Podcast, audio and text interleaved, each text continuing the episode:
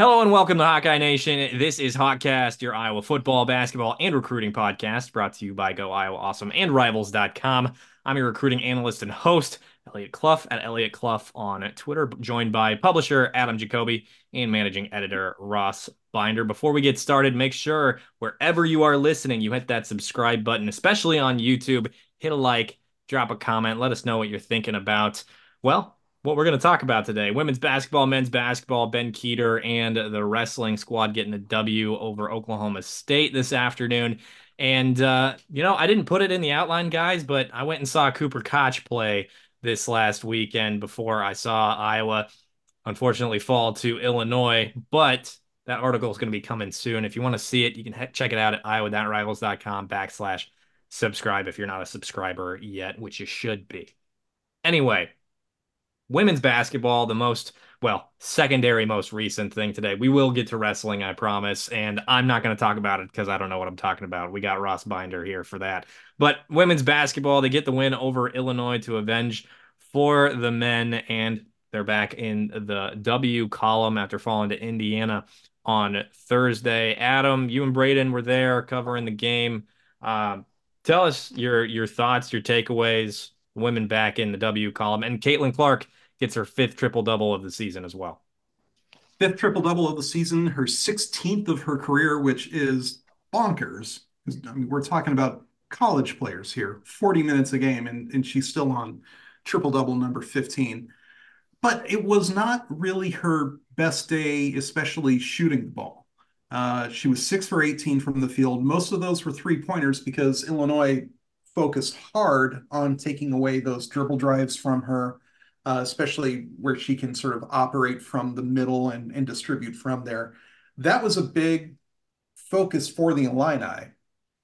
And so, sure enough, they they kept Caitlin to just four shots from inside the arc, and they put the onus on the rest of the Hawkeyes to step up. And we've seen a few times that the uh, supporting cast doesn't always make that leap and, and provide that support. They did on Sunday and that was why Iowa was able to crack the century mark. Uh, they won 101 to 85, uh, and and really stayed ahead of Illinois by double digits for the last, I believe it was 33 minutes of the game. Like this, this was never a close contest, especially in the second half.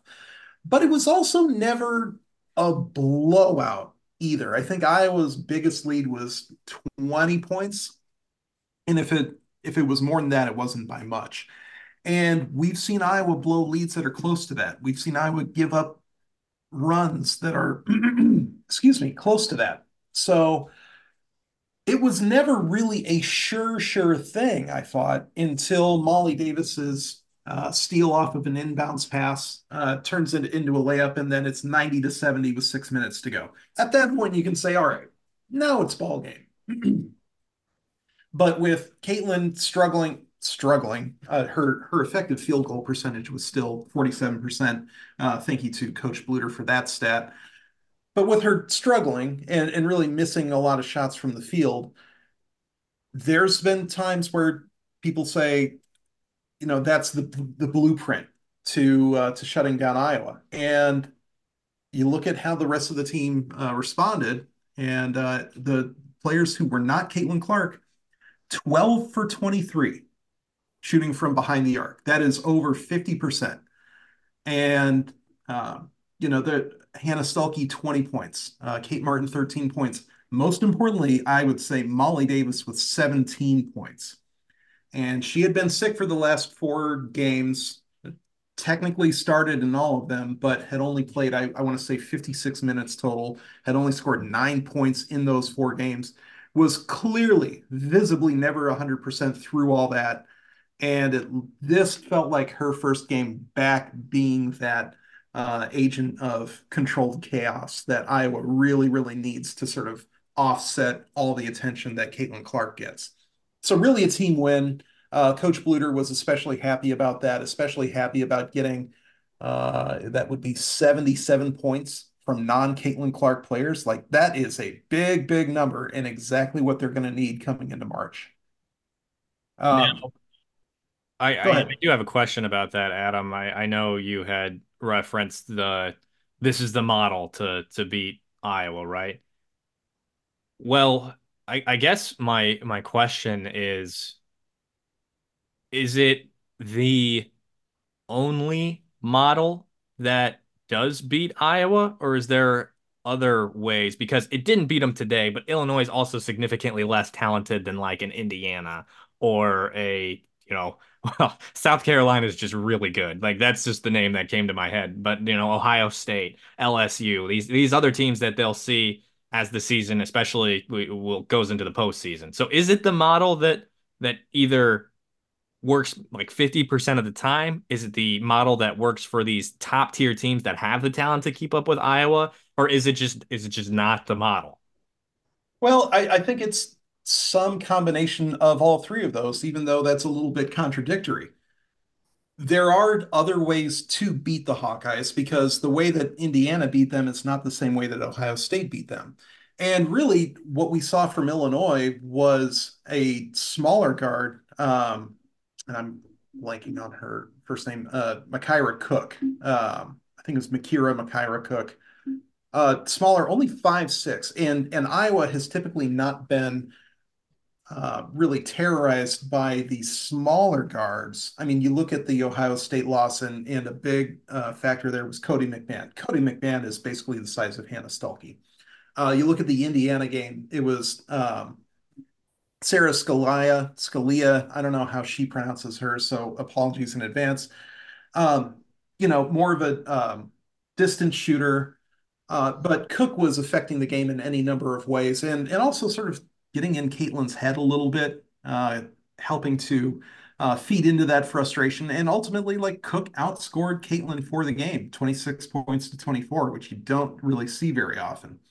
So, you know, is it a, a, blueprint? Yes. Is it the same model? It, it, sort of depends on where you, you know, sort of draw the line on what's the same or what's different because it, there was one player, Cook, who had 26 points. There was another one who also got hot from deep, um, Genesis Bryant, uh, 19 points, three for eight from deep. And so that's a way to put some pressure on Iowa. But if you're not able to stop them on defense and whatever Illinois' plan was on defense, that I mean, look, I'm I think a lot of myself, like my creativity, my uh my uh and all that. I I am not so galaxy brain as to say I'm gonna let Iowa beat me from the perimeter. Let's see how they do that. Lo and behold, it's exactly what they did. Iowa is one of the best three point shooting teams in the nation. And so just giving them open three after open three. And I think we're going to talk about that with another Iowa Illinois game uh, later in this podcast. but it didn't work for the Hawkeye men and it didn't work for the Illini women.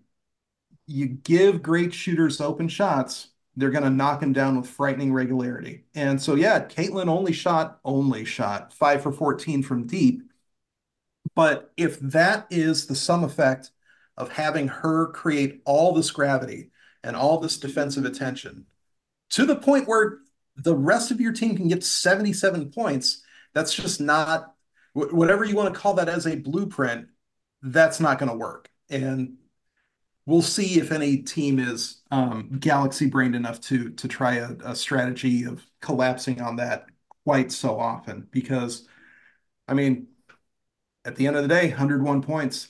No matter how much you try to get into Caitlin Clark's head or or you grab her jersey every time she walks by. I mean, the the amount of physicality that Clark dealt with, uh, her frustration was palpable and for good reason. There was a lot of uncalled uh, contact. And to the ref's credit, it was at the very least consistent. But, you know, it, it really looked like Illinois had this plan executed it as best as they could. Still lost by 16. Uh, Ross, were you watching this one on TV? Did anything sort of jump out different, or, or did the announcers talk about any sort of things that maybe we wouldn't have heard from at the arena? Uh, I did watch it. I don't know that they brought up things that you wouldn't have seen at the arena uh, very much. Um, You know, I, you know, you mentioned that Illinois had this plan and uh, and you know, obviously didn't work. I think the thing that surprised me a little bit was that they didn't have uh, a backup plan. When you know, I think the idea of giving Iowa, you know, make the non-Clark players hit shots from outside to beat you. I can see the logic in that to an to an extent, um, until they actually start making shots and beating you, and then you're not adjusting to like, okay, this plan isn't going to work. We can't just keep giving them open looks because it's they're actually making shots today. It's not one of those days where they're going five for 23 from outside and you can maybe get away with that. So once Iowa, you know, once Davis is making threes, Martin's making threes, um, Taylor McCabe is making threes.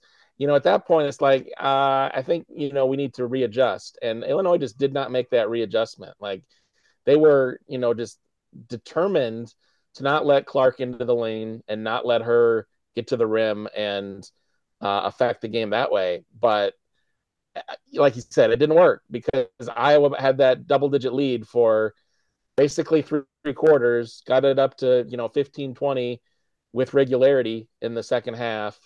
Um, and was able to, you know, this was a, a pretty, pretty easy win uh, overall because of that. And yeah, that you know that that initial plan may have may have made sense, but the lack of an adjustment when it wasn't working was um, that surprised me a little bit. Now, what I'm what I'm curious about again, and I'm I'm asking questions here because I'm kind of covering. I, I have a general idea of of what's going on with the women, largely because I follow along with Adam and Ross's coverage. Um, and I tweet about them when I am watching them. But considering the amount of my time and energy that goes into me, uh, men's basketball and then uh, recruiting in both football and basketball, my brain just doesn't have enough space for all of the Iowa sports. So this question here, Adam, um, is for the people as much as it is for me. When you talk about this this blueprint or this model for going after Iowa, and I guess there's the the thought that Caitlin's going to get hers, but but make the rest of the team beat you. Who is I, I I don't I don't mean this in like the negative connotation way. Who is like the second fiddle or or or number two option that has to get going? Like if they're gonna beat some of these better teams in the country, like Ohio State when they play them this coming Sunday um, at home. Uh, who who has to get going? Is it is it Hannah Stuelke? Is it is it Molly Davis? Is it Kate Martin? Is it Gabby Marshall who has had her her struggles when shooting from deep, but when she's on, she's on. The answer is Molly Davis. And the reason is Molly is the most potent creator with the basketball in her hands, other than Caitlin Clark on the team. And frankly, I'm not sure it's close. Uh, in that four game stretch where Molly was barely playing, Iowa was two and two and didn't look that great playing. And that is, I would say, a little bit of a cause for concern because when you look at that back court, I mean, yeah, there are a lot of different skill sets, but what Molly Davis has is not really something that you can coach up in a player. I mean, we're we're talking galaxy IQ. We are talking like a, a queen on a checkers board. She understands where to be, where that ball's going to go before the defense does. So she's running to spaces that are going to be open before the defense knows that they're opening it up for her. It's incredible to watch and it it helps her facilitate. And again, when you go back to how much gravity and how much defensive attention Caitlin commands, when you have that second facilitator and who has the wherewithal to know exactly where the ball is going to be when, like when to be in position to make that play. And and we've seen it, Ross. How many dozens of times have we seen Molly make a play where you're just like, how was she there? Like, how did she know to be there? How like it like how did she get to that pass at that exact moment? How did it or how did she gather one step from the hoop and then get the ball up like with some circus shot and she hits these circus shots with about 100% accuracy. It's I don't know how she doesn't make more mistakes, but she doesn't. and and she does it in such a dynamic way, and with I mean, let's say with a little bit of swag for a little five seven girl with a headband, you know, like the team feeds off that, the crowd feeds off that, and how can you not? right? How for for somebody who's making these plays and, and doing it opposite Caitlin Clark, everything sort of flows from that, from having that second facilitator. Because Hannah Stuelke will get hers, but you know, someone's got to be feeding that ball into the post. And when you have Davis on the other side, like all it takes is one extra pass, two extra passes, and Stuelke's going to be wide open. Uh, Lisa Bluder mentioned even today that half of Stuelke's layups were uncontested. Actually, Caitlin Clark said that, but she meant it in a nice way. Um, you know, that was a function of having a fully healthy or as close to fully healthy uh, Molly Davis. And that function was sort of missing from those previous four games. Uh, Kate Martin is sort of the same way. Great shooter, uh, has really stepped up her offense, but she's most lethal as a catch and shoot shooter from the perimeter, especially. She is better. She she fills a pretty similar role to like Aaron White, especially when he was an upperclassman. Like he Aaron White could find his production. All he had to do was just be in the right place at the right time. And so like, Gabby Marshall again, when she's healthy, and and we'll bring her up one more time. Like she's another one of those catch and shoot people. Sydney Affolter, a big, big option in that backcourt, but another one of those like, let me go create my like, let me create off the uh, off the glass, right? Let me create off of a catch and shoot, as opposed to a let me beat somebody off the dribble. So Molly's skill set in particular is just not really there for Iowa to replicate elsewhere down the roster. And when teams can focus all that attention on Caitlin, uh, like like a box and one defense is um, what has worked in uh, prior games. Yeah, it's it's easier to sort of shut Iowa's offense down to to sort of confound Caitlin Clark, get her frustrated, this that. But when Molly's over there making plays at will, stealing inbounds passes, and and again, I don't know how she hits all her layups she hits all her layups. She's five seven. Her ability to do that keeps Iowa's engine moving. And you take that out, and I don't see where Iowa replaces it elsewhere. So, uh, yeah, to answer your question, I, I, think it's Molly Davis. I don't think it's particularly close, but that doesn't mean that the rest of the team, uh, especially that starting lineup, that doesn't mean that they're not also filling very essential roles in and of themselves too. Uh, Ross, would you agree with my assessment? Yeah, I would definitely agree that I think what Davis provides is not something that's duplicated by anyone else, um, you know, other than Clark, kind of. But that's that's a different story. Uh, but you know, there isn't anyone else on the bench that can do what she does. There's no one else in the starting lineup that does what she does. Um, you know, the only thing I would add is that the other thing Iowa needs is you know they need the players to hit those open shots from outside when they when they get them and where Iowa struggles is those games where the shots aren't falling and uh, and the things the offense gets bogged down then and we've seen you know that's when they're they're prone to getting upset or the the risk is there at least um, and you know when the shots are falling like they were today uh, Iowa's you know just virtually impossible to guard because it's pick your poison, and the poison is going to get you whichever way you go. So, you know, Illinois picked one particular, you know, poison today, and that outside shooting got them good. Like, you know, I you mentioned that uh, non-Clark players made 12 threes today. I mean, that's I Iowa as a team had 17. Like, if you give a good offense 17 threes, they're probably going to beat you, and they're probably going to score 100 points, which is exactly what Iowa did. And uh, so I think once the if the perimeter shooting is there and you've got Molly as that secondary creator, that's when Iowa's offense gets really really difficult uh, to slow down. And this team is gonna, you know, the, their tournament run is gonna ride or die on the offense. You know, the, and the they need to hit shots. They need Molly doing what Molly does.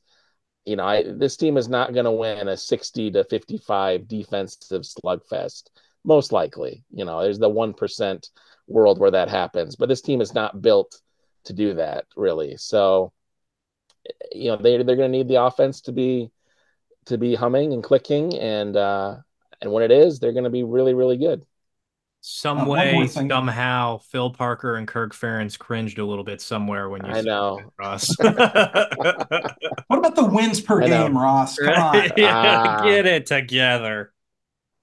One thing that I'll add is the playmaking that, especially that we saw uh, in the Illinois game, wasn't obviously was not just Caitlin Clark, but also wasn't just Molly Davis either. Uh, there were um, like Kate Martin had four assists, Sydney Affolter had four assists. Gabby, before she got hurt, three assists, uh, five, I think I mentioned from Molly Davis. So, all in all, 28 assists on 36 made shots, and 18 of those assists not coming from Caitlin Clark is in and of itself a very big deal. And if you just watch the game, they did such a good job of making, like, I would wager that at least half of those 18 assists would have been hockey assists for Caitlin Clark, too, because Iowa moved the ball with such great ease and and turned good shots into great shots with such regularity. And when I asked Coach Bluder about that after the game, like she just like took this big breath, like like oh, like that's what she's been asking for this whole season, and they they actually got it from the rest of the team here. And so if that's something that they can actually, you know, turn into something that is sustainable, repeatable, uh, this is the right time of the year to do it, but that's a whole lot easier said than done. Yeah, I was just going to echo what you said about the hockey assist. Like the ball movement today was excellent. Like there were so many like passes and then another pass and then an open shot and uh and yeah, like if, if Clark got credit for hockey assists, hockey assists, she might have had a quadruple double today because you know she was just setting up uh really really involved in a lot of those shots, you know, that came two pass, one or two passes later and everything. So, yeah, just phenomenal ball movement uh, in the offense today. Ross, you mentioned the NCAA tournament. When we're looking ahead for the women, because that's what we're doing for the men right now, right? I mean, it's it's bubble, is it burst? Like, and again, we're gonna get to that here in a moment. But uh, there's a question for both of you here uh, regarding this. Whoever wants to take it, go ahead. What what kind of outlook are we talking about with the women? Do they need to win the Big Ten tournament in order to be, uh, you know, a one seed going into the NCAA tournament? What like what kind of seed are we talking? I mean, I know the women's basketball tournament just sold out. That's probably going to be Iowa North, is Minneapolis up there. I know there's a ton of alum up there, and it's not that long of a drive for folks who live in Iowa, um, as opposed to you know maybe maybe Indianapolis would be a little bit too far. We live in the Midwest. It wouldn't. Now, what what does it look like for the women? Is this a scenario where you may run into like I, mentioned the Big Ten tournament? That's my number one question. Do they need to win it to be a a one or a two seed?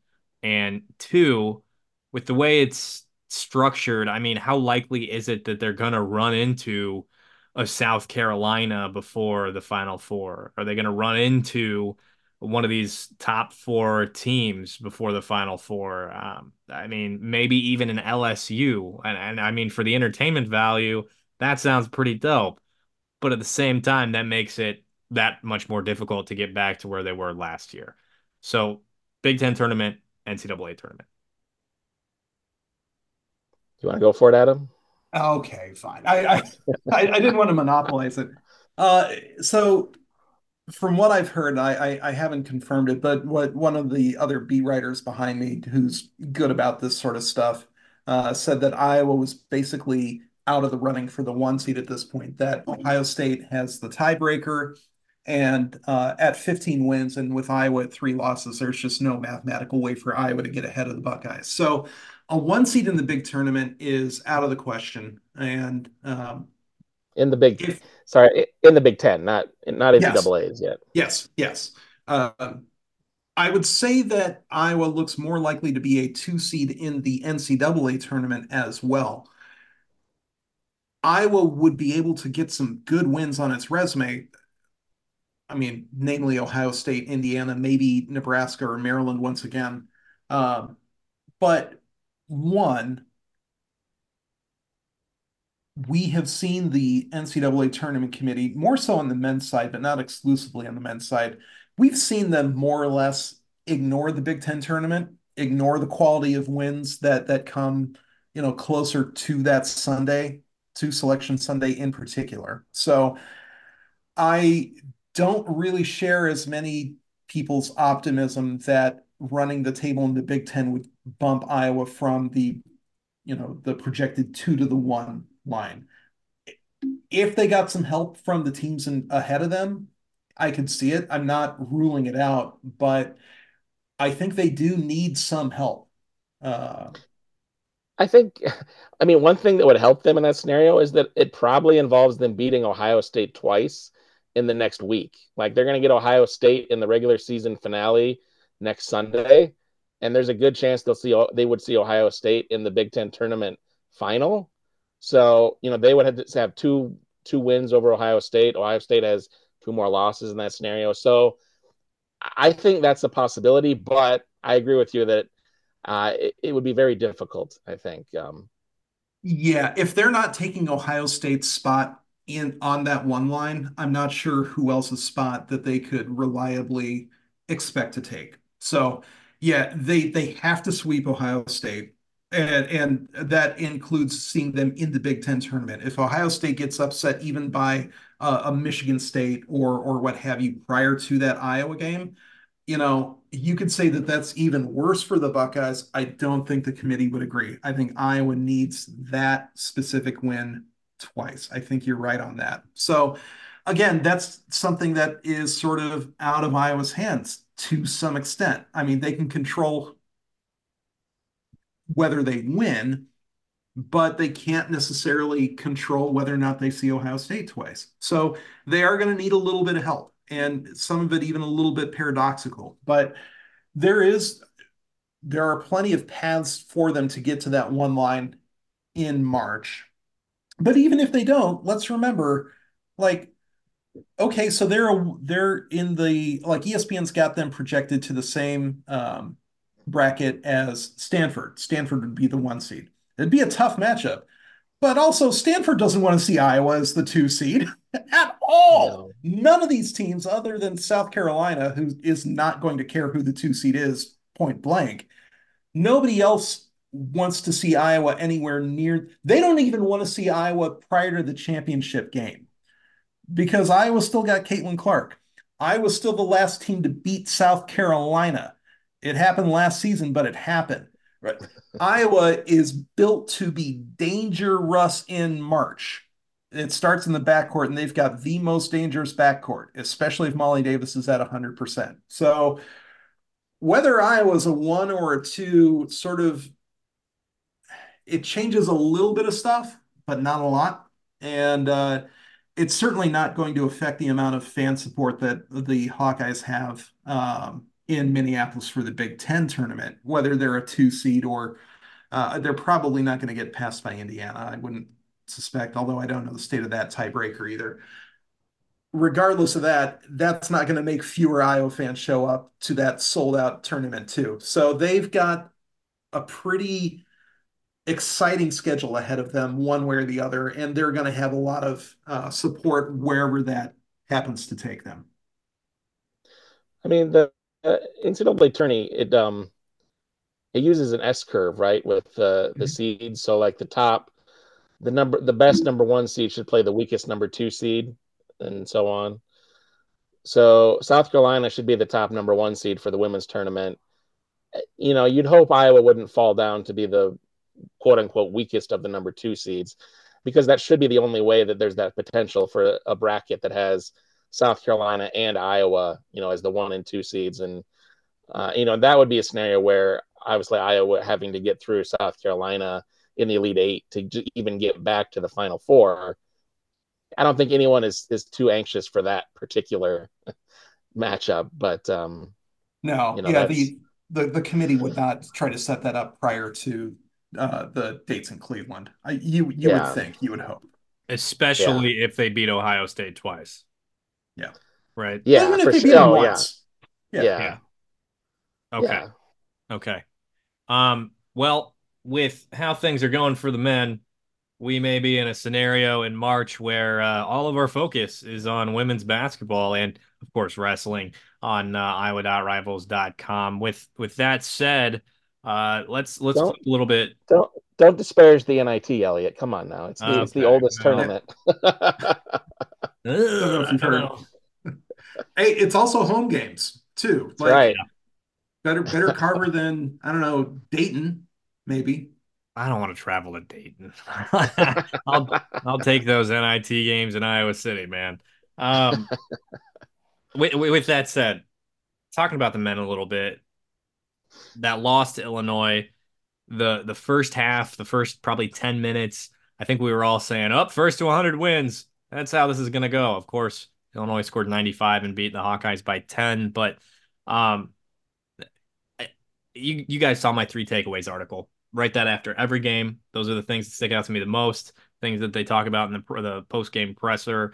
Um, and to me, I am never. I, I I'm I'm truly. I hate the fact that almost every game we can talk about officiating, whether it's women's, whether it's men's, whether it's Big Ten, what have you, because I I control what you can control, right? Like that's that's generally a sentiment that people who are successful subscribe to. But when you officiate two halves completely differently and you let things go and then you go to the second half and you call 26 fouls and shoot 42 free throws, 42 free throws is absurd. And I I mean it was bad both ways, man. Like there's no flow to a game. You guys saw it on on TV. You got to see the replays. I mean, you could tell live that they were bad calls, and they'd play them on the big screen. And um, again, this is both ways. This is not just in in in terms of how they were calling games for Iowa or calling fouls for Iowa. Um, but what it did is it threw off the entire flow of the game, and that's where Iowa they they lost some of their mojo, so to speak. There was and what is the Iowa's offense about? Flow, movement, uh, and, and, finding ways to get to the basket, backdoor cuts, setting screens for shots for Payton Sandfort in particular. Because when we know he's going, it's when he's moving. And the way it threw off the momentum of the game and Iowa's Iowa's shot selection, I think was impacted by it as well. Um, Josh Dix said in post game that he felt like they were getting called for lighter fouls than Illinois was again, I to me it didn't appear as such. But when you're officiating a game like that, it does affect the flow of it. And this seems to be a, a, a trend, especially with uh, Jeffrey Henderson, uh, high knees ref. Man, he's bad. like, he seems like a, a really good guy. Like, I, and I, I, I hate having that qualifier anytime you you criticize a guy. But like on the court, he's he's talking with coaches, he's talking with players. He he seems like a friendly dude. I've never interacted with him, but man, is he a bad official. Like this is two games in a row where he's officiated Iowa and and these type of things have happened. There's unnecessary stoppage. Like did, did he do the Wisconsin game? I think so. Yeah. Um and and so I I, I again I, I don't mean to make this particular game about one official, but officiating was a a very large part of it to where I left the game, I left the arena, and that was the thing that I really felt like I had to write about. I I didn't leave the arena and write that, but I I, I left and went to the media room. I was like, this is something that I don't want to write about, but I feel like I have to, and that's unfortunate. Yeah, it's it. I've griped about it on Twitter a lot, but that's because there's something that seems fundamentally broken about the state of officiating, um, not only in the Big Ten, but in college basketball and, and really in a lot of college sports. And I think some of it is also the fact that television's just a whole lot better than referees on the floor at seeing like the right angle for a play, uh, seeing it in slow motion most importantly, having, you know, 10 or 15 seconds to find it during that stoppage and play to give it to the audience. And, and so we consume it as an instant replay and we're like, oh, how do you miss that call? Well, how did it take the TV truck 15 seconds to find it? Yeah, and but we expect the official from 20 feet away to to see it. And I'm not saying that to make excuses for bad calls, but it really does seem like we have created this expectation and um, well, there goes our demonetization again there, Elliot. wasn't the main one on the screen, so nobody saw it except for you guys. You guys got a private show. also, hot talk after dark. Drake relays, not a Drake shirt. Men's basketball. I was just, I gotta clarify that. Not a fan here. Okay. No. Now that everybody has heard about my, I'm not. I'm not gonna say that. Go ahead, Adam. but anyway. but it, it, it seems, yeah, it, it, seems like officiating ought to be three things in particular, and, and that is um, precise, fair, and fast. And television is able to provide those things in a way that the people on the floor are just never going to be able to compare to. So it really does feel like to me that just putting this on the people on the floor, putting this on human and, and saying, all right, get rid of the error is not setting the referees up for success either. So, uh, what I would really like to see and, and what I would think would help things a lot is one, de emphasize referees just in general, because I don't think the three least competent players or the three least competent people on the floor of the 13 should be having this sort of outsized control on the flow and outcome of a game. Like that, they're not good enough to be able to stop the game for five minutes to to look at you know whether a ball grazed somebody's fingertips. Well, we want to get the ball or we want to get the call right. Get it right more often first. but really, what it also comes down to is they're not incorporating that ability to review on video nearly effectively enough. And like tennis does a great job of it. Why? Because their replays take five seconds. And granted, it's a little bit easier than in tennis than it is in basketball or it would be in football or, or basically any other sport. But they still have a way to use that video technology to overturn an obvious or a, a demonstrably objectively incorrect call and do it quickly. Basketball should be able to do that because we're able to see the incorrect call 15, 20 seconds after it happens. Like, and that's just the TV truck. That's not even an official whose whose job it is to take care of the game. That's just someone who's there for entertainment. So if that can be more closely incorporated, and I would I would say like have a fourth official and all they do is sit at the table and just like review video. And so if a referee does one of these it doesn't mean i get to go watch tv for the next three and a half minutes. It's saying hey friend like amelia or, or, or shannon or, or, or bobby at the tv was that in or out and then you just solve that in five seconds. And you can be mad at tv ref all you want or screen ref but at least the game's going to go quicker. And for all of this focus that there is on well how do we speed the game up? How do we like how do we make it more tv friendly and fit into the window? Take stuff off the referees plates. Give them less admin because so much of these games is just televised admin by people who aren't the people that the fans paid to watch like they're the least competent ones on the floor so that is that's my little diatribe on the state of state of officiating. And but the Big Ten can still get the people on the floor better than they are now. And absolutely. To boot, Adam, that's kind of the you mentioned them being the least competent. That's the nature of the job. Just based on how many angles you've got, too. So I, I like your solution of having a fourth ref, and they need to be in the vicinity too. This oh, can't. Yeah. I, let's not do this. Oh, somebody in New York made the decision, but we don't know who it is. We don't need another Cooper DeJean event, Cooper DeJean Minnesota event. You guys, sorry, too soon. I know that hurt all of us just even saying it, but it's it's it's it's unfortunate the state of things Let's just let's say say it that way. It's unfortunate. I mean, you can say that without saying what I said about Jeffrey Henderson being a bad official, even though he is. Um, and and say it, the situation's unfortunate. The way it's affecting the game is unfortunate.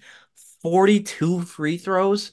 Well, I I think what Adam said about the need for officiating to be fair, like I think that matters to me more than the anything else. I mean, I'd want him to be accurate too, but the fairness and consistency, like that was what really stood out about that game. Uh, the Iowa Illinois game was the first half. The flow of the game is great. It's back and forth, up and down the court.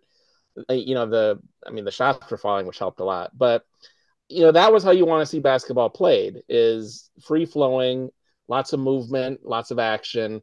The second half is the complete opposite because the officials have, for whatever reason, decided to call 26 fouls, like you said, and you know 42 free throws, which there, it's not like the level of contact in the second half was dramatically different than the first half. The, the guys were not like throwing elbows and you know doing anything crazy. It was still basketball still this, they're playing this, trying to play the same way they were in the first half, but for whatever reason, the officials have decided mm, we need to call some more fouls. We're not we're not a big enough part of this game apparently. So, so, so it, to that end, uh, Elliot, what you were saying with Josh Dix, being that in that second half, you know, I was uh, going to the side of the floor where there's a different referee calling, you know, that side of the action, and and likewise, Illinois is on a, you know, going to the other side of the floor, and and they're playing in front of another referee.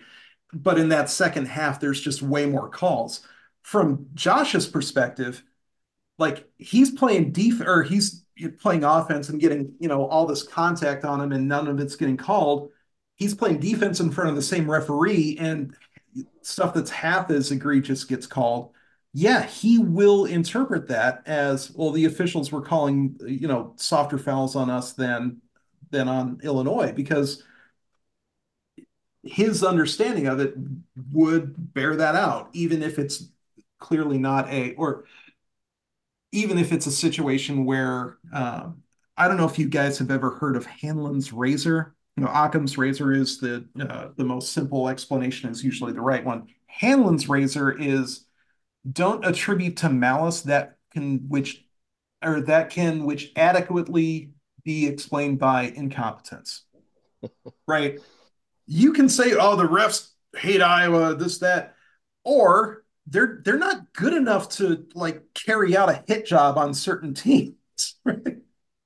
We we have to see them be good at refereeing to to decide that they're being bad on purpose. So rather than try to get wrapped up in like what their agenda is, this, that, it, it really is just a situation where they need to get better. And they need to put them in, you know, the Big Ten sort of needs to put them in position to be better. And you can say, well, just because the situation works for the Big Ten doesn't mean that it's feasible for uh, D3, D2, or, or even, you know, half the other conferences in, in D1 but it doesn't have to be either. The Big Ten is this nationwide TV first, uh, TV money first too entity. Like it is its own entertainment complex at this point, which means it can set its own rules. And if this big TV first conference can't figure out a way to use said TV to make its officiating quicker, better, and more accurate, like how do you not figure that out on day one of these nine figure TV deals and and this expansion out to the West Coast? Like that should be a very high priority because fans will come to see a, a, a, a conference that actually referees like it's the 21st century. and to boot, here's the thing, you know, I, I haven't been on the beat and I haven't been following Iowa or the Big Ten in terms of basketball closely enough to necessarily make necessarily make this assertion. So I'm gonna put it up and and out there for you guys. That second half, what we were looking at, made me think a lot of Zach Edey, a guy who is very difficult to officiate, but you also have to take context in the fact that he is seven four and 300 pounds. He's not only difficult to officiate, he's difficult to guard. Now, when we're talking about that, I I will reference how frequently fouls are called on opposing defenders with him just because of that circumstance. Now, folks, when they look at Purdue, I I mean, I'm not necessarily planning on doing a bracket uh, anytime uh, that you know involves money, especially if Iowa makes a tournament because you know that's a little iffy. But um, Purdue is not a team that you look at and say, you know, that's a Final Four team because of the track record that we've seen, especially with Zach Edey on the team. They are this powerhouse, just forced to be reckoned with during the regular season because he's officiated a certain way in the regular season. And then you get into the tournament and they lose to a 16 seed. this is what we're talking like, and and the Big Ten isn't hasn't been a team or a, a conference that sends somebody to the national championship, to the final four with regularity, like they should, as a conference that's referenced as one of the best. It's not the best, the Big 12 is the best, but one of the best. They should be sent because now we're starting to talk about officiating and ticky tack fouls and, and, yeah, maybe not necessarily the the latter as much as, as the prior, but like the issue of non-accurate officiating and how that translates therefore to the tournament and a lack of success for the Big Ten. Now, as a conference, wouldn't you look at that and say, we have an issue? We want to be winning national titles. We want to be going to Final Fours, but we're not. And what's the commonality between all these teams? There you go, officials. Yep. Yeah, they they the Big Ten teams are conditioned by the officials and, and rewarded with wins to play four fouls. Guys, here's a stat for you. Zach Edey, shocker, is number one in fouls drawn in per 40 minutes, according to KenPom. 9.3 fouls called per 40 minutes. So basically, almost fouling two guys out per game every single game. Number two is at 8.0. Zach Edey gets 1.3 fouls more per 40 minutes than anybody else in the nation. So to put that in perspective, that 1.3 foul difference is the same as number two to number 27. That's how big that gap is. Oh my God. That's painful. And, and so, of course, when Edey goes and plays in the uh, NCAA tournament, when he's got referees that don't officiate him the way that the Big Ten does, then of course he's he's gonna you know get hit on the arm.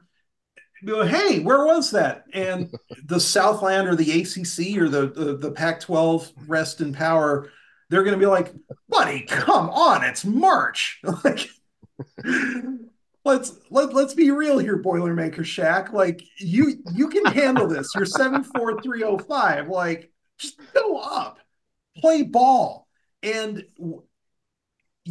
Elliot, like you said, the Big Ten does not send teams deep into the Final Four into the championship game because they are not used to having to, let's just say it, earn it the way that teams in other conferences do. They earn it by, you know, drawing bogus charge calls, right? They they they earn it by whatever anticipation foul seminars the Big Ten sends its referees to in any given offseason. But they don't earn it by putting the ball in the basket in these high pressure situations the way that teams from other conferences do. And the results sort of bear that out. They, they're not as battle tested. Go and get that bucket the way that Big 12 teams are and some of it's because you know Houston and Kansas and all those teams are there, and Baylor, and you know they those guys are gigantic and large and play solid defense. But the Big Ten has guys like that too, right? It's not like the Big Ten is a bunch of John Licklighters running around. It's physically the Big Ten can should be able to hang with anybody, and it doesn't because the officials don't referee the game the way that the other conferences do. And it's a disservice to all 10 guys that are on the court, regardless of what Iowa's involvement is. This is not an Iowa gripe. This is a I'm a fan of basketball gripe. John just made me think Licklider. about- I was going to say John Licklider catching strays in 2024. Adam, Adam just made me think about John Licklider and Brad Davison. So I hope he's happy for himself for, for that. So You're the one that brought up Brad Davison, not me. now, when was the last time? I'm going to run this by you guys. No cheating. When was the last time a true Big Ten team won the national title? it's Michigan State, the Mateen Cleaves uh, team. What year was that? It was like 98 or something. Adam? I'm I'm almost positive he's right, and I think it was either 98 or 99. 2000. Now, all right. Okay. They beat Florida 89 to 76 in Indianapolis. The last The Big Ten- Flintstones. the last oh, but I said true Big Ten team because Maryland won in 2002, but I believe they, they were a part of the ACC, correct? Oh yeah, yeah. Okay. They're they're ACC, but the Big Ten does claim that title now. So Okay, all right, there you go. Now, uh, the last team, last time a Big Ten team made the uh, national championship game. That was uh, Wisconsin against Was it- Kentucky and AD, right? The, the Frank isn't there Kaminsky. there was a Michigan team, I think, with uh, a a B a, by I can't ever remember how to pronounce his name. B Beeline, but Yeah, John Beilein. yeah. yeah, with uh, Trey Burke maybe. Yes. Both good That would- guesses. Michigan made the national title in 2018 and lost All right, to that's- Nova. Oh, okay. I think I was Oh. thinking. I was thinking, didn't they? Did one of them? Did they have a team that lost to Louisville in the title game too, or was that? 2013. Yep. Yeah. Um, that was that Okay. Trey Burke team. Uh, the second most recent was Wisconsin losing to Duke in 2015. Um, That was So- that was was that Frank the Tank, Frank Kaminsky? Yep. you got it. Yep. It's, you know, I, I'm looking at this list and it's amazing the repeated names you see for coaches. Bill Self, Who is? Jay Wright, Roy Williams, Coach K, like just repeatedly. I Uh, don't even remember who, who was on that Michigan team that lost to Villanova. was that Jordan Poole? Yeah. Oh, okay. Yeah, he was Poole was the one that sort of saved that turning run from the very start. Like I, I think it was against Houston that he hit that miracle three from about 40 feet. Because if Oh. it weren't for that, like I think they would have been out in the first weekend. Oh, so how. made- Sorry. I was done. I was going to say, oh, how the mighty have fallen. He is now on the Washington Wizards, who have won nine games this season, and he is bad. he's getting he's getting punched by Draymond. So yeah, right. Yeah. You know, Uh, for, for nine figures, Draymond could kick me in the shins every day for a year. yeah, Same. same. Um, there were two jokes I wanted to make while we were talking about officiating, and then we'll talk about this bubble being burst, and and we can we can wrap up here because it is 10:30 at night as we are recording this. But uh, the only person there's one person who can say Big Ten officiating that I'm thinking of, and I want I'm curious who you guys would think of off the top of your head. And we'll make this quick, but I'm I'm curious. Frank Stallone. I don't know who that is. Ross, Uh, Ed Hightower. Tim Donahue. Oh, Oh, God. the other one, the other joke I was gonna make, Adam, I think you retweeted it uh about the like AI needing to be our next officials. Uh, you were saying there's there's one way to fix the replay issue, and the whole time I was thinking, deploy AI. That's that's that's our only solution to fix the future chat of officiating. the chat the chat GPT refs. As long as it's not Google Gemini. Okay, all right. Uh, next Oh. thing. Um, now, uh, in terms of the bubble, I think I saw somewhere on Twitter that if Iowa won that game against Illinois, they had like a 60% chance to make the tournament. If they lost, it was 10%. Now, the way things shake out for Iowa going forward to get to the tournament, in my opinion, they've got to win out. Um, you can't lose to Penn State again. You can't lose to Penn State again. That's not a good enough team to be swept by. Um, you shouldn't you shouldn't have been swept by Maryland to boot. Um, You have to beat Northwestern on the road. That's a big win. It's a quad one win. Of course, they got Boo Buie. They've got some good players. That's a good team. Um, and then they were with Illinois for a good portion of the game. They were ahead of them by seven, um, which is another thing we need to talk about in regards to that loss. But uh, or, or we could talk about anyway. But you have an opportunity to beat Illinois at home. So if you can go three and one over these last four games, including that last loss, if you go three and zero these last three games, which they've done, they've won three games in a row throughout the season, even though it's been since then it's been loss, loss, win, win, loss, win, loss, win, win, whatever. That's not exactly it's been felt like that anyway. Um, and then you have to win one or two games in the Big Ten tournament. Um, closer to two than one. And if you don't go three and one over this stretch, you got to go pretty damn far in the Big Ten tournament. Um, and, and, and, and again, we've seen the committee not really care what happens in the Big Ten tournament. Right, right, and that's true. Uh, it's, it's just starting to stack up in a way that's not advantageous to Iowa. The the, the way the schedule worked itself out and the way it fell this year, we talked about this early on when the team was struggling when they were 0 3 in the Big Ten. Is you have to win that that stretch of games where you're not playing these great teams because you get to the back end of your schedule and it is a gauntlet. You won against Wisconsin, you won against Michigan State. That's huge, but it would have been more huge if you won the games you were supposed to win. You beat Michigan at home. You beat Maryland at home. You probably could have beat Maryland on the road. Um, I, I got to look at the the schedule to to uh, give me better context. But I the mean, Indiana loss was yes brutal and a, a, an object lesson in don't dig yourself a 17 point hole if you don't have to, because they their Indiana was never that much better than Iowa. No, they're a bad, bad team. That was a yeah. bad loss. a very bad loss. Yeah, and just getting worse. It, like the other thing too is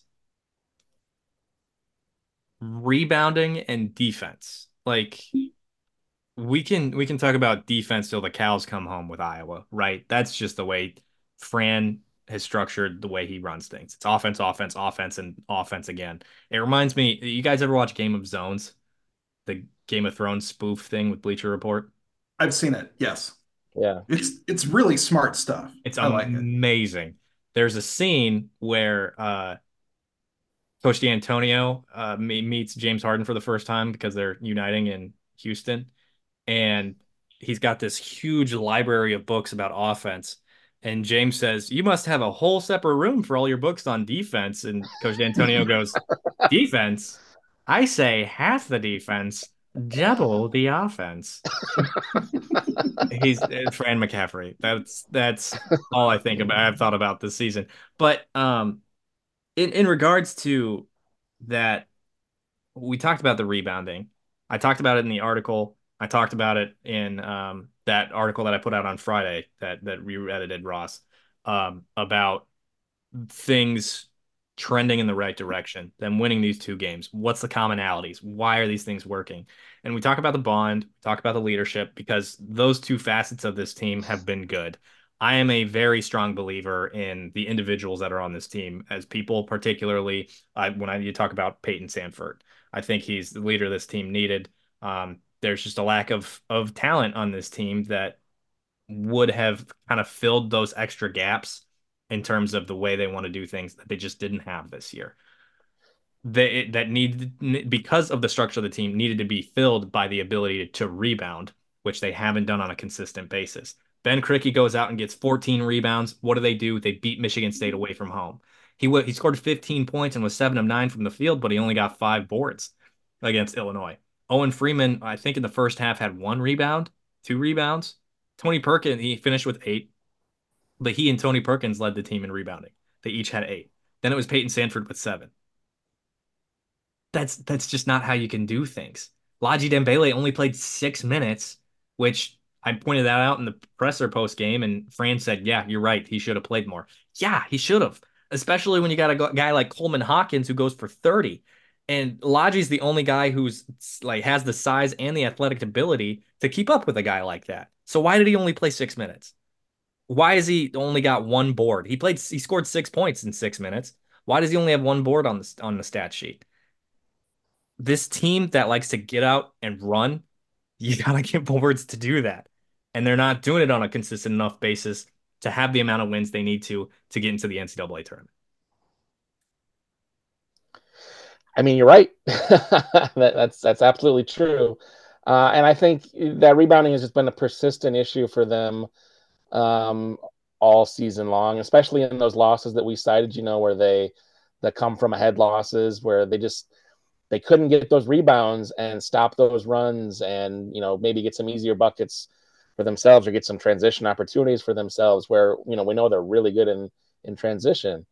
Um, and part of that, I think, is, is team construction. Um, he didn't, you know, he didn't add, uh, you know, they lost Kris Murray and Rebraca last season, two strong rebounders, and they didn't bring in. I mean, they brought in Krikke, who has had a game here and there where he's a good rebounder, but you know, I think at this point we've seen 25 games or so from him. He's not a consistent rebounder. It's not not something he's done on a regular basis, and that hurts because you may, need may, that. That may I inject one stat here? Yeah. Ben Krikke's defensive rebounding rate is 12.0% according to KenPom.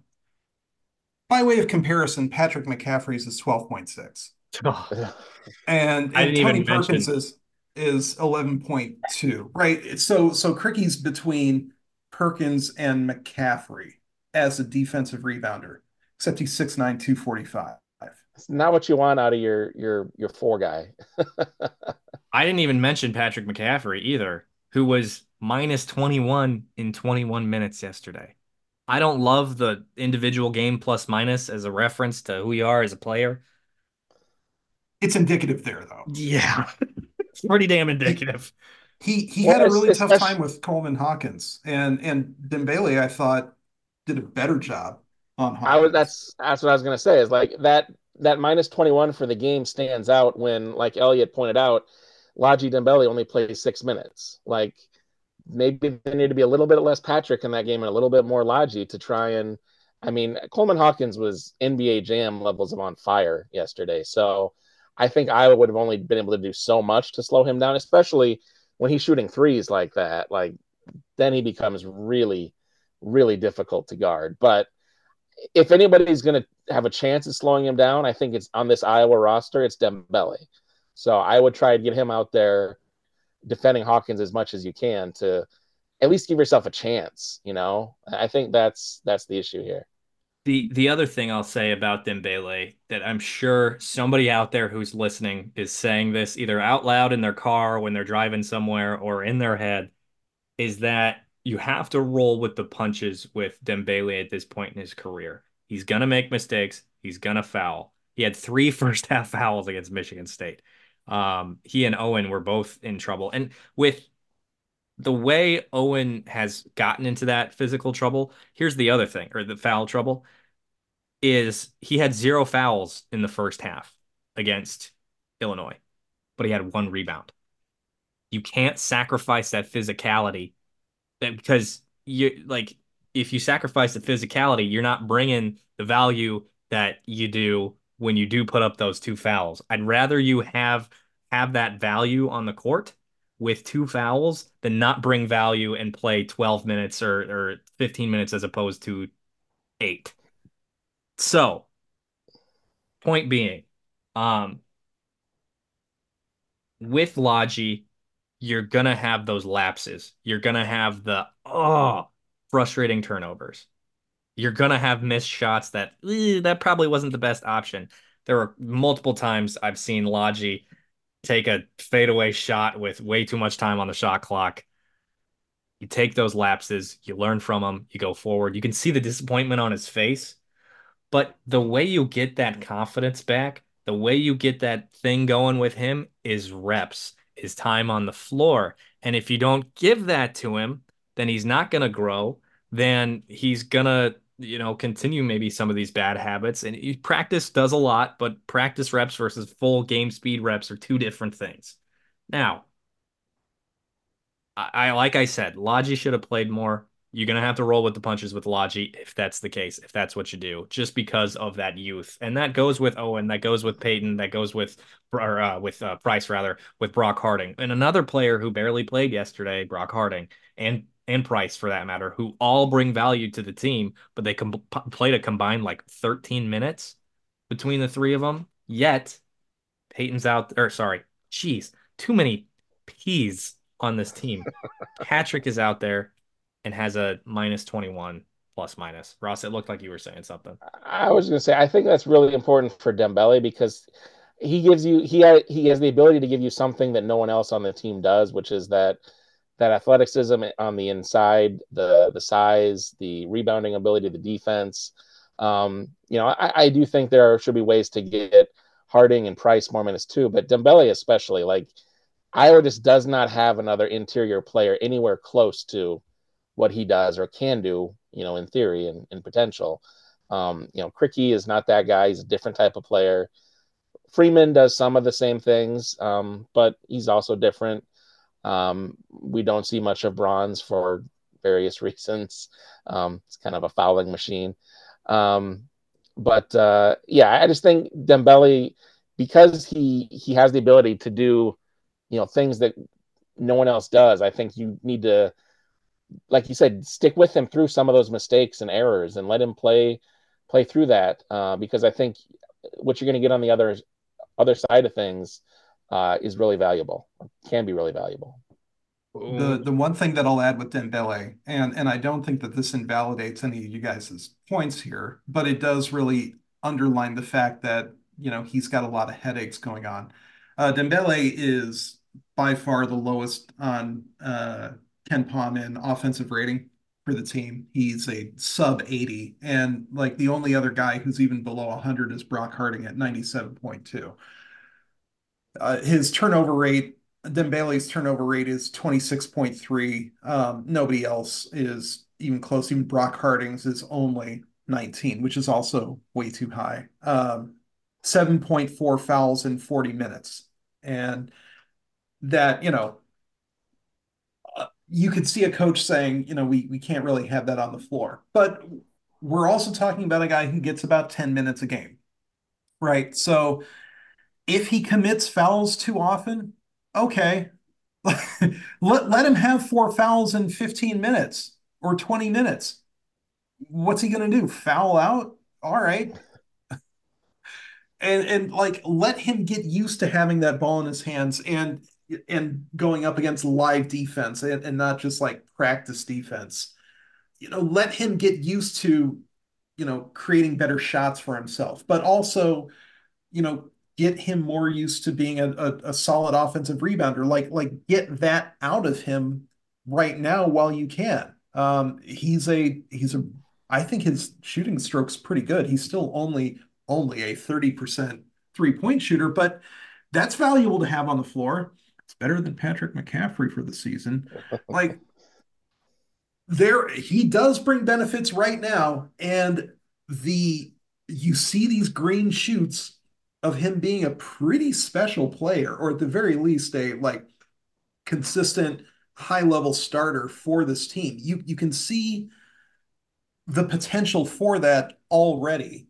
So yeah, uh, uh, is Iowa going to you know take some lumps with him in there? Is is Iowa going to unless he's got a really good matchup like I don't know Coleman Hawkins was?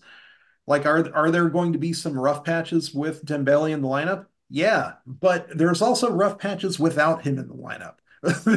there's no utopia here that involves other players than Dembele for Iowa, not this season. So yeah, uh, like don't tank. There, there's there's nothing that Iowa gets out of like not trying to win first and foremost, but understand what your future is here. And uh, I, I, Elliot, I absolutely agree. Um, Brock Harding should be getting more minutes too, um, even if his some of his measurables and, and percentages are, you know, themselves trouble spots. Um, speaking of demonetization, he's a shit stirrer. Iowa needs a shit stirrer on the floor a lot more often than six minutes a game. Like, bring some of that attitude back. Listen, Molly Davis is a shit stirrer too. She's not as vocal about it as um, Brock is, who is, but like, like she goes about it a different way. But like, you need some attitude on the court.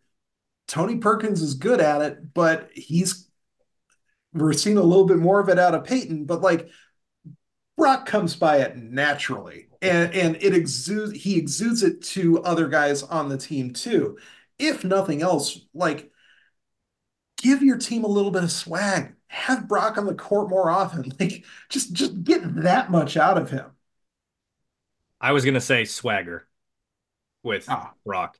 Yeah, I mean shitster or swagger, whatever you want to call him, or yeah. or attribute to him.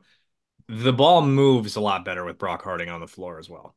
Yeah. Um, Speaking of hockey assists, right. Yeah. The other thing too is this team just hasn't shot the three ball well this year and or, or shot it as frequently. Josh Dix is automatic from 15 feet. Uh, Tony Perkins has that get in the lane, fire up a shot. Um, but when you have, and, and it's not, Brock Harding has not been a good shooter this year. He hit that three against Wisconsin, and it was like it was incredible. I was surprised because when he puts up a shot, I don't expect it to go in. Like that's that's just I'll, I'll say that and, and to be truthful, but with with the way the ball moves, you're getting Payton Sandfort an open shot. He might not be the threat to get the shot, but he's he has the ability to create. And his two man game with Owen Freeman is fun as hell. Like who doesn't like that? Um, so I don't really have a ton else to to really reference for for the men as we go here. I I don't think they make the NCAA tournament at this rate. We laid out how it's just it's a tough task. You can't lose to Penn State. You got to win at Northwestern. You got to beat uh what might be a top 10 team in the country. Um, excuse me, in in a couple weeks here. Um, in Illinois, they have about a week off between I think Northwestern and, and Illinois, so we'll we'll see what they can put together there, especially um, if they're able I mean, to string two wins together. But I, yeah, I say I think we just got to check in on them a week from now. Um, they got to beat Penn State. They just they cannot lose that game and have any shot of. At that point, the only chance of making the tournament is you know sweep the Big Ten tournament, win four games in four days, which I don't think that that doesn't seem likely for this particular Iowa team. Um, so they got to beat Penn State, and then they got to beat Northwestern, I think, uh, on the weekend to to at least set up a situation where they can go into that Illinois game and know, hey, win this game, then you know we got you know we got something cooking a little bit. We got to keep the door open at least. Um, if they go into that game, you know, with one with one or two losses this week, no, that it's it's toast. NIT, NIT, NIT, three letters. Now, yep we're gonna wrap it up here momentarily. I, I just want to give you the floor here, Ross. Talk a little bit about wrestling. What impressed you today from their matchup with Oklahoma State? And one name in particular that I saw is Ben Kueter, who is that dual sport athlete for the Hawkeyes and upset the number eleven wrestler in the country at heavyweight. So that was pretty impressive. But Ross, I'll I'll let you go here. And um, uh, I mentioned Cooper Koch. Just read the premium article when it comes out. yeah, I wanted to bring that full circle. Go ahead, Ralph. Yeah, don't forget to subscribe so you can read that if you're not already a subscriber. Yeah. Um, yeah, I mean, this was, I would say, by far the best top to bottom performance uh, I was had this year in a dual meet, and it came uh, against one of their t- best opponents. I mean, Okie State was undefeated, 14 and 0, ranked number two in the country. Uh, really strong team. They got a lot of a lot of good wrestlers themselves uh, at at almost every weight. So very difficult opponent. Uh, and Iowa just wrestled really well. I mean, they won seven to ten matches. Uh, they got wins. First five matches, they just alternated wins and losses. Uh, Drake Ayala got a good win at, at uh, 125 to start. Real Woods got a, a key win at 141, kind of got his momentum going. And then uh, Franek got a really good win at 157, which uh, he had lost, I think, three of his last five matches, something like that. So not not a great spot for him, right? But uh, he, he turned it around, beat a top ten guy himself. Um, had a really good match. He, he got multiple takedowns, which has been kind of an issue for him this year. Sometimes he just gets one and kind of sits on it and tries to win like a three-two match, very low scoring, uh, or four four-two now. Takedowns worth three points. Um, and then the second half of the duel, uh, just Iowa looked really good. Um, they came out with a win at 165. Uh, Caliendo, which was technically an upset, he he was ranked seventh. The guy he beat was ranked third. Uh, so that's a really nice win for him. Uh, Patrick Kennedy looked great up at 174. He got a just he got the only bonus point win of the duel. He uh, won 12-3, just really dominated his guy uh, from start to finish. Really good match. Uh, Gabe Arnold, true freshman, got the start at 184. Tough match for him. He was going up against the number two guy at that weight.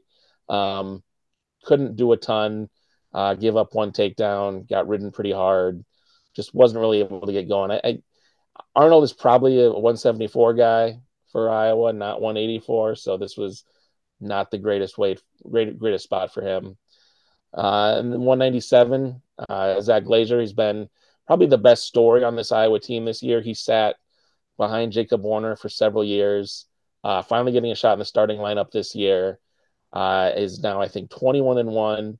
He's been awesome. He is personal, like kind of just because of the way the duels work, but he has locked up six different dual meet victories for Iowa this season. Like his match was the one that made it so that there was no way Iowa could lose the duel after that point. Um, this was the sixth time he had done that. Uh, just been a really, really solid, consistent performer. Um, and so then at 285, you know, you mentioned uh, Kueter. Um, the duel was settled at that point, um, but Iowa has used him. Um, I want to say like four of the last six dual meets, something like that. Um, just kind of the new redshirt rules allow them to wrestle a guy and still preserve the ability to use that red shirt. So kind of like football, where you can you know be in four games uh, and still still take a red shirt. In wrestling now, you can do like five dates, so like tournaments or, or duels. Um, so they're use, trying to test him out, see what he can do. Uh, and this was definitely his best win. I mean, he he was two and one heading into this one, um, taking on the number eleven guy. Um, he his his offense from neutral, so like when when they're both on their feet, still looks rough. He's not really getting a lot of takedowns, not really uh, getting a lot going at that point yet. Um, but he was really good on the mat in this game, this match. Uh, he got a reversal in the third period and uh, just rode the guy the rest of the period. Looked really good. Uh, so it, it creates an interesting choice, I think, for uh, Tom Brands. ah, excuse me, heading into the Big Ten tournament, um, which is in uh, two weeks actually. Uh, so they got to decide. You know, they've had Bradley Hill, a redshirt freshman, has wrestled most of the year at heavyweight. Uh, they've wrestled Kueter, like I said, four matches, I think, um, over the second half, over the second semester since he started with them. And they got to decide, you know, are you going to roll with Hill or are you going to roll with Kueter in the Big Ten tournament and then uh, the NCAA tournament? And I think that'll be an interesting uh, decision to make. Um, I kind of lean towards using Kueter in the in the Big Ten and NCAA tournaments because I don't know that if you use his red shirt, you're banking on him being here for four more years. I don't know that he will when he has that football, um, you know, career that he's also pursuing. Uh, it, it's a shame we didn't get to see him play football at all this past fall, so we really don't know where he stands on that side of the you know the equation. But what we've heard from coaches and players is he looks good. You know, he, he's doing some good things. It sounded like.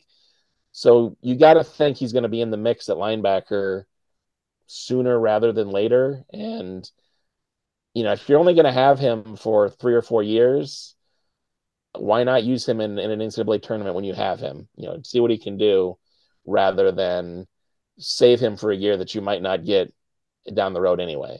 So, so, so are you saying his upside at this point, even in a, a this year's tournaments, is higher than Hill?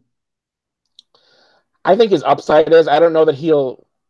I don't know that he can get there. Um, but I think with Hill, the odds of him making the, you know, being an All American are very, very slim. He's he's he's done well this year, but mostly he's been able to beat guys that are at his level or worse, he's not had a lot of success against guys ranked higher than him. Um, so that doesn't bode well for, you know, making a push for All American. Kueter, I think he's raw. He's really raw at, at the college level, obviously, but he has a ton of upside, a ton of ability. I mean, he was a top five overall recruit because of that incredible ability. So, you know, I, I think yeah, I think that that upside at least gives him a shot that hey, you know, maybe he can win a few matches in March and uh it, and surprise some people. There you have it. That was this episode of Hotcast. We appreciate you tuning in. Um, hopefully you're not listening at this hour as we are wrapping up recording. Um, but uh, if you are, thanks so much. Make sure you hit that subscribe no matter where you're listening Apple Podcasts, Spotify, uh, Google Play, of course, YouTube as well. You might be listening to us, but you might not be subscribed. So make sure you do that for us as well. That way you don't miss a single episode that we get out wherever you may be listening. If you're on YouTube, drop us your thoughts. Can the men make the NCAA tournament? Are we right with our assessment? What do you think? And does the Big Ten have an officiating problem, or did we just rant about something for no reason? I'm going to go ahead and answer my first question and say yes, there is an officiating problem. uh, again, if you want to read any of our premium content or be part of our subscriber board where you can get all the insider information on recruiting men's basketball, women's basketball, and football. All of that right there. Join us and our community there today at iowa.rivals.com backslash subscribe. We would love to have you and to be along for the ride with us. That Cooper Koch article coming tomorrow. Very excited to drop some intel on his game. Spoiler alert, he's pretty freaking good. Worth that four star rating. Now, uh, once again, I am Elliot Clough at Elliot Clough on Twitter, joined by Adam Jacobi and Ross Binder here on this episode of Hotcast. For now, we will see you next time.